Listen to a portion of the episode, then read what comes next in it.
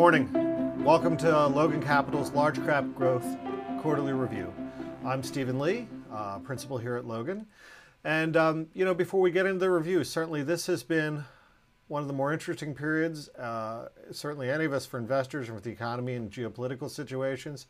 And as we'll see, um, despite it all, uh, both the markets and the growth portfolios in particular have managed to stage uh, a relatively uh, impressive, impressive recovery. Um, and today we'll just go a little bit into why we think that's the case and um, you know where we see some opportunities as we go into the future. So with that, you know, one of the reasons we think that this uh, this recovery has been so strong is despite everything, uh, since the shutdowns and the government shutdown and the not government, but the shutdowns related to the COVID uh, nineteen crisis, um, really we've seen increasing clarity uh, in terms of treatment, um, in terms of the resiliency and the adaptability of the economy and businesses. Um, and we've developed a, a, little bit better sense of what types of businesses and uh, what areas of the economy are able to function and how do we have to change those that can't. Um, and as you know, as I'm recording this, we are a week away from the presidential election here in the states, and certainly whatever the outcome of that will be, it will be one of less uncertainty. We'll know we'll know the outcome, or we'll know the process that we're going through. And it, the, one of the things that we've learned over the years is uncertainty is sort of the uh, enemy of markets and appreciation. And while we may not, um, not every development has necessarily been positive, we have been able to get a better sense of what works and what doesn't work in the in the environment, and and that way, if this if this healthcare situation stays with us longer than we'd all like, we have a good sense of leadership. And one of the things we'll see as we get to the attribution, you'll see that the economy and investors have started to broaden out leadership from the initial ideas, the obvious companies and types of businesses that have done well, to those less obvious but equally well run businesses. So we think we continue to be in an era of increasing clarity. But during periods of uncertainty, um, one of the things that's really important for investors and portfolio managers to do is to really step back and stick with their time tested disciplines. Stick to your process and be open to what that process is telling you. And that has been particularly helpful for us here on the growth portfolios as you know our process is fundamentally driven by three things macroeconomic stepping back and looking at the economic trends what are they seeing and more importantly with those trends what are the behaviors within the economy that will allow certain businesses customers to to adapt and do well who's who do you want your customers to be in the current environment so on the macro side you know, we've certainly, that's been very helpful. Fundamentally, uh, we both do both quantitative and qualitative research, and quantitatively, we look at those companies who in more growthy times are, are growing faster than their peers. And in times like this, and in challenging economic times, our tools let us see those companies whose earnings results are expected to hold up a little bit better, and that's certainly been helpful. And then on the third side is we look at technical analysis. We chart everything. We look at how charts are working. We look at the trends in the economy. And what that does is gives us a little perspective, again, to that relative winners and where the opportunities. And as we saw the recovery come uh, in the second quarter and into this most recent quarter, the third quarter of the year, um, where leadership was beginning to emerge. And it's important to really continue to focus and stick to those parameters because one of the things, and I'll put a little dot here, you know, what that's allowed us to do and has been a little bit unusual here is the key is really, um, you know, in typical, typical bear markets, and typical recessions, um, more defensive, more steady businesses um, rule the day. And what we've seen this year is actually innovation, growth, and adaptability have actually fared a little bit better. And our portfolio's focus on that has allowed it to actually unexpectedly hold up very well in a challenging market and lead us out. Um, and again, we think that focus on the long term is important. So we continue to focus on earnings growth. Where is the relative earnings leadership been? Um, what companies have global franchises? And technology. Let's focus on the use of technology. And that's fundamental to the portfolio. And I think one of these things is we look at the economy, uh, our team, our team is really saying what's new, what's changed, and equally importantly, what, what uh, has not changed. And when we came into this, we were in a very strong economy with relatively low unemployment that was being led by a consumer um, that was in better financial shape um, than we'd seen in quite some time. And so as we look now, consumer spending continues to be leading the way. So tracking that consumer and their willingness and ability to engage in the economy. Um, you know, as I'm again recording this today, we're starting to see you know further uh, restrictions coming out of Europe, um, but we'll see how the consumer adapts. You know, being able to work from home, as we're seeing, you know, being able to record and, and work from home is something that we weren't as good at. Uh, back in March. Um, so we're seeing that. So we're going to keep an eye on the consumer. You know, we have seen business confidence and consumer confidence recover. In many ways, uh, we've seen the consumer really view this more as a short-term, a relatively short-term event.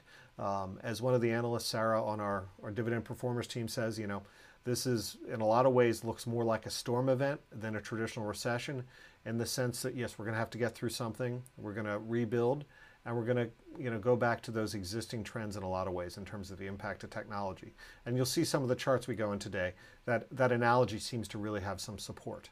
Um, and the other thing that we've really been focusing on for quite some time and continues to be true is the idea of the digital and the real world merging. And what we've expected to see is digital technologies uh, really start to impact, move beyond the obvious technology names to the broader economy. And those companies that can understand how to use and implement that will do well. Um, and that continues to be true. So if we get to that, certainly these the trends today were actually not that different than where we were. Obviously, the big difference here is, you know, having to really analyze how uh, how do we react to the coronavirus? How do we adapt? How do businesses meet their customer needs? You know, how do we all get done the things that we need to get done? Um, and so that's really been important. And certainly we see, you know, the daily progress uh, on you know, therapeutics, um, but it's also important to step back and look at the facts and really just look at earnings, look at results, look at how companies are really doing and take a slightly longer term approach. And we've really focused on doing that as a team. And if you look at within security selection for the growth port portfolios in particular, you know, there were really four big characteristics we wanted to have in this portfolio and have been putting in this portfolio for the last several years.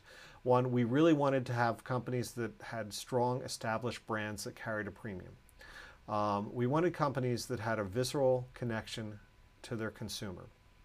And as we look at the environment now versus where we were coming into the year pre coronavirus, those companies with those strong brands have been able to meet their customers' needs, even if those needs have changed, continue to execute and do well. Thinking some of the athleisure fitness, the Lululemons, the Nikes, some of the good omni-channel retailers really fit into that. The other thing uh, highlighted here in blue is technology. We wanted companies that had been willing to forego earnings today to invest in their businesses to, for the changing business environment tomorrow.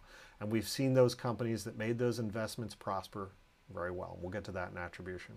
The other thing is we thought the impact of cloud and taking business data and intelligence and putting it on very powerful systems that uh, you could manage. Uh, you know, it did a couple things. It made it made businesses, those teams that had used the cloud, both either private clouds or those offered by Amazon or Microsoft or um, um, Alphabet, um, or private clouds, it made your data much more manipulable. You had much better information. And we thought in times of change, which we didn't expect to be the change we're seeing now, um, but those businesses would see those changes and respond better. That continues to be a characteristic.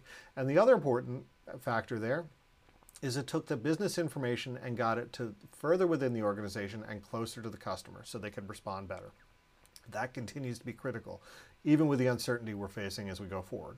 Um, and then obviously the orange box here is our circle, I guess it is, um, was consumer expectations. We expected consumer expectations to be changing over the next several years, and certainly that's accelerated. Um, and the adaptability and you know delivery and other things that we've seen has certainly been absolutely critical.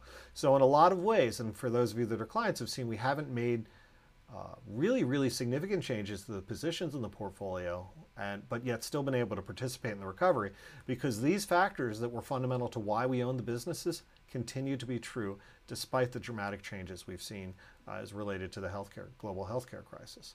So the other thing that we saw is the reaction to this was swift. Um, central banks globally, governments globally, um, had a playbook from 2008, 2009 that they broke out. And if you look at the quantitative easing, this is on a global basis, you can see that, you know, on a global basis, central banks um, did quantitative easing to make sure there was sufficient liquidity in the banking system. They did it much more rapidly than 2008, 2009, and they by a magnitude of almost two, double the magnitude. And that really helped the economy stabilize as we all had to adapt to, you know, work from home and things, um, because we didn't have the we didn't have fundamental challenges or breakages in the financial system. So that was very good. In addition, um, despite the you know disharmony that we have, I'll call it disharmony in Washington now, there was a very brief period there where all branches of government got together and did massive stimulus, um, be it the PPP program to help small to mid-sized businesses adapt and have the resources to keep their employees on on the payroll, which is critical to healthcare in the United States, as well as the supplemental uh, unemployment insurance for those that did become disengaged. And in many cases, the supplemental unemployment insurance actually brought incomes up for uh, a sizable number of people on unemployment, which gave them the flexibility to take on those extra expenses. And we actually saw consumer savings rates um, go up. We actually saw consumer spending kick up a little bit this year after the virus. And so all of that proved to be very supportive to the economy. Now, what the future brings, we're not sure, but this is what was driving the recovery and how we've got to this situation um, where we've had relatively good recovery returns um, on the growth side of the markets. Um, the other thing that's interesting is to get to uh, you know our, our analyst Sarah's uh, comment. You know we've seen this storm, but we've seen recoveries. Leading economic indicators dip down, but have started to move up because those the the stimulus, be it the quantitative easing and um, and other stimulus, fiscal and monetary policy, I guess I should say, you know allowed um, allowed people to have time to adapt. So now we're starting to see people recover much faster than they would have. So leading economic indicators uh, have recovered nicely. Even unemployment, certainly the, pay, the peak I think was over 13, almost 14 percent. This unemployment chart here goes back to the 70s, so that was uh, that was a level we hadn't seen. But the September number got back down to 7.9 percent, which is actually a level that took years to get back after the financial crisis of 2008, 2009. So we've had years worth of recovery in employment in a relatively short period of time. Again, getting to that storm analogy. Again, we have to see whether we can continue to do that as we enter the fall, um, but very good progress. Um, if you look at average hourly earnings, you know, one of the things that um, we'd like to highlight is coming into this, the U.S. economy in particular was in exceptionally strong terms. You know, when I go back to that, think if you looked at unemployment, lows since the 1970s. We'd never seen unemployment that low in quite some time. And average hourly earnings had hit a peak that again, night to the 70s. And this is actually, even if you look at non-supervisory employees. So we came in from such a position of strength. So while we're off these, these, I guess I have to use this hand here, you know, while we're off these, these peaks that we had, um, if you look at average hourly earnings uh, on this chart, um, we're still better than we were in the last 10 years. So hourly earnings, while they've come off their peak, they're still not historically historically awful. Again, explaining why the consumer's been so re resilient. Small business optimism had a similar pattern repeat. Um, the chart I'm showing here shows small business optimism going back to the 19 pre the late 19 1980s, a little before that, um, and you saw how in 2016, 2017, you saw small small business optimism go up to uh, really record highs. So when we had the dip, we were actually getting back to levels that were, um, you know, if I'm looking at this, 2013, 2014, and we've had a recovery. And the recovery of small business optimism by this measure is actually higher than we had been previous to 2015.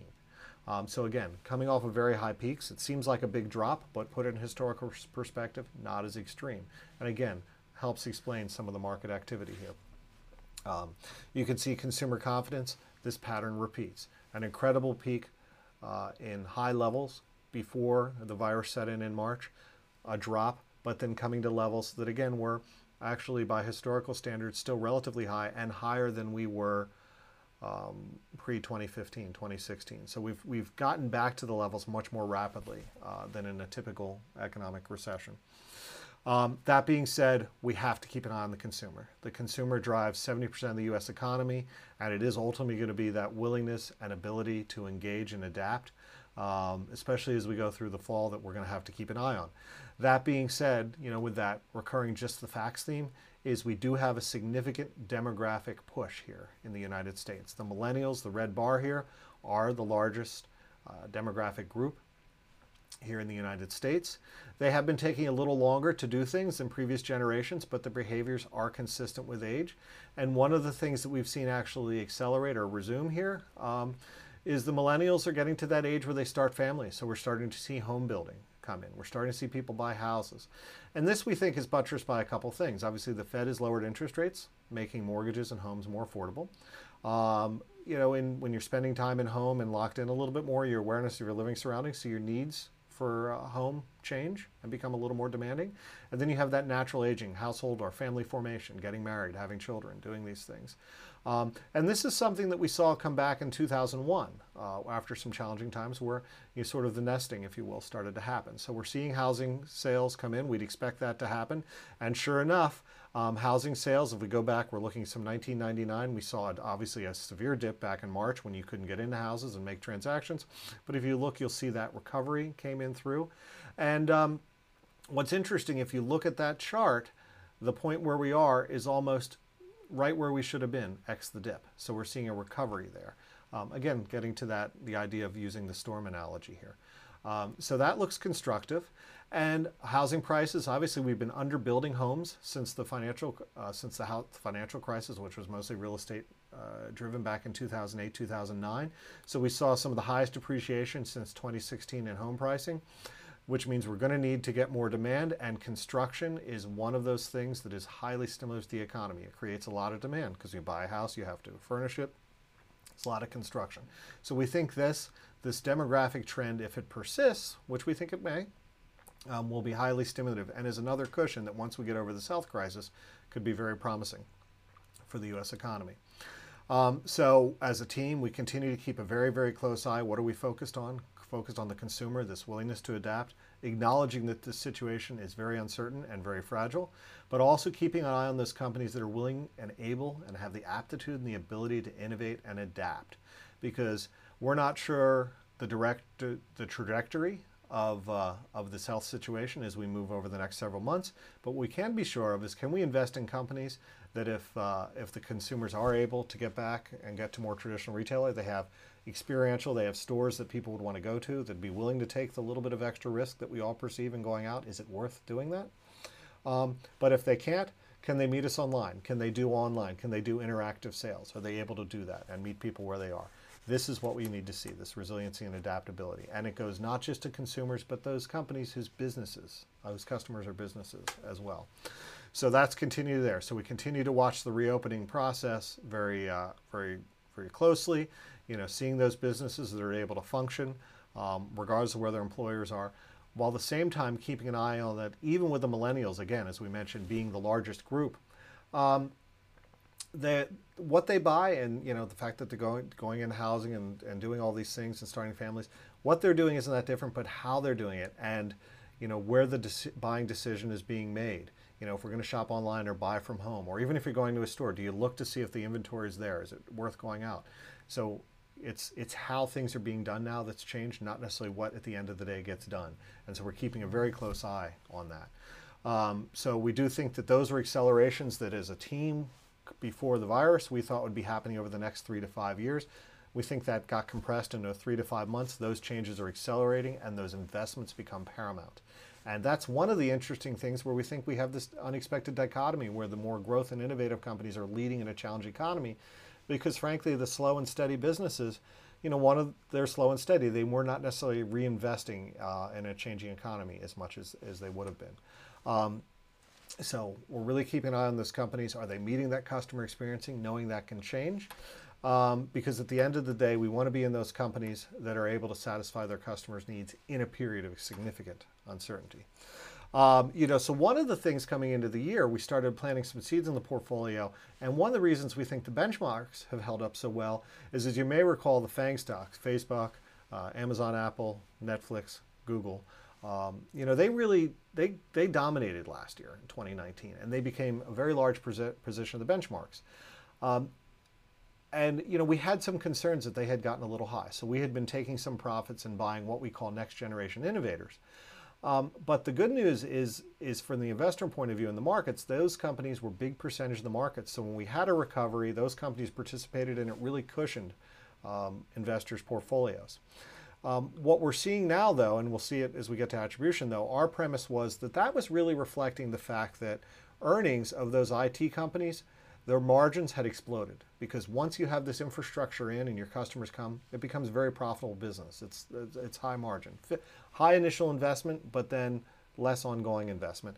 And our expectation is that there were a lot of companies that were learning the tricks of the trade, if you will, um, and we're going to start implementing. And we thought coming into the year there would be opportunity for those companies that are using the same tricks as, say, an Amazon, you know, retailers learning how to use e-commerce and doing things, they'd learn that and get those margin benefits. Um, so we thought that there was opportunity there. So we'd been trimming some of the established players, still had meaningful positions, don't get me wrong, but trimmed and bought the next emerging leaders.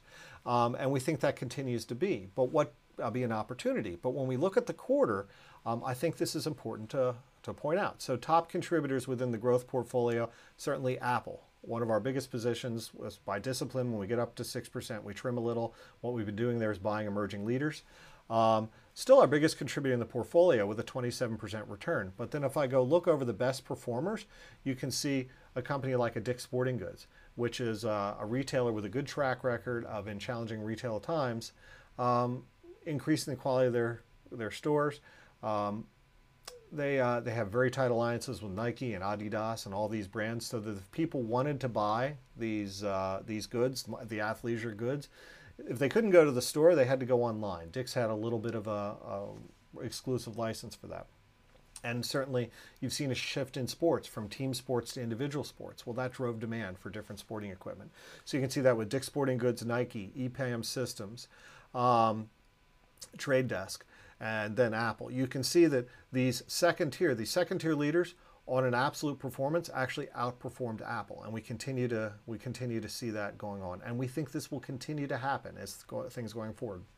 And in fact, since quarter end to now, as we're starting to see a little more concerns about uh, the impact of the health crisis, we're actually starting to see the dominance of the obvious um, COVID or you know the COVID impacted stocks waning a little as these next tier uh, companies continue to perform. And if we look at that on a year-to-date basis, you really see it. So certainly, uh, you know, Amazon up 70%, can't argue with that. That's an incredibly solid year. Netflix up 54. You know, this is good, but then you have companies like Trade Desk that allows business that allows businesses to buy ads on streaming media, like a Hulu, uh, for example, or um, was up 81%. So, you know, we've seen some of these next generation names actually do very, very well. And we think as the portfolio goes forward, regardless of the outcome, as the opportunity goes forward, is, you know, you often hear rotation. We don't necessarily look at it as a rotation. We think there's going to be a broadening out. You know, we think these these long established, these big established names that have done so well, they're probably going to continue to do well. But the next level of opportunity is going to be the, the emerging leaders that are looking at those, uh, using some of the tools. So we think there continues to be opportunity. So um, so we, and we've planted those seeds there. So we did add two new names to the growth portfolio, uh, both on the demographics with the consumer. You know, a lot of ways this recovery is following the path of other recoveries, where the consumer recovers first, and the more affluent consumer tends to be the first of the first. So we saw companies come up that are sort of targeting that segment. Lithia Motors for auto sales uh, and restoration hardware. Both of these companies, what they have in common is they are savvy users of technology to meet their customers where they are. Um, and we think, particularly in the auto dealer business, when you need to get your car serviced, um, being able to have a little bit more touchless experience and using technology to book your appointments online, pay for your service online, purchase and browse for your vehicle online, these things are going to be very, very important. And what we're seeing is an opportunity for consolidation in the auto business where a tech savvy, well capitalized player you know, can start to consolidate the industry and gain market share. And Restoration Hardware similarly, a top tier furniture retailer, targeting a little bit to the higher end. Um, and you know, they have uh, much like another company the portfolio, Williams Sonoma, they have their design teams able to do make sales online, to do interactive experiences like um, to be able to do that. So if the stores, they're not dependent on stores opening to be able to continue to meet their customer needs. And we source those funds, frankly, just by trimming some names that have done very well in the portfolio that got over our maximum limit. Um, so if we look at, you know, the portfolios, obviously uh, feel free to look at the numbers. It's been a solid quarter, but if you look at the top four holdings here, Amazon, Netflix, Apple, MasterCard, we're using cash less, electronic payments a lot more. We came into the year very well positioned and we continue to believe that's the case. Um, so with that, um, thank you for your thank you for taking the time. If you have any more questions about the portfolio, please feel free to visit us at logancapital.com or reach out to your uh, uh, Logan representative. Thank you and uh, stay safe.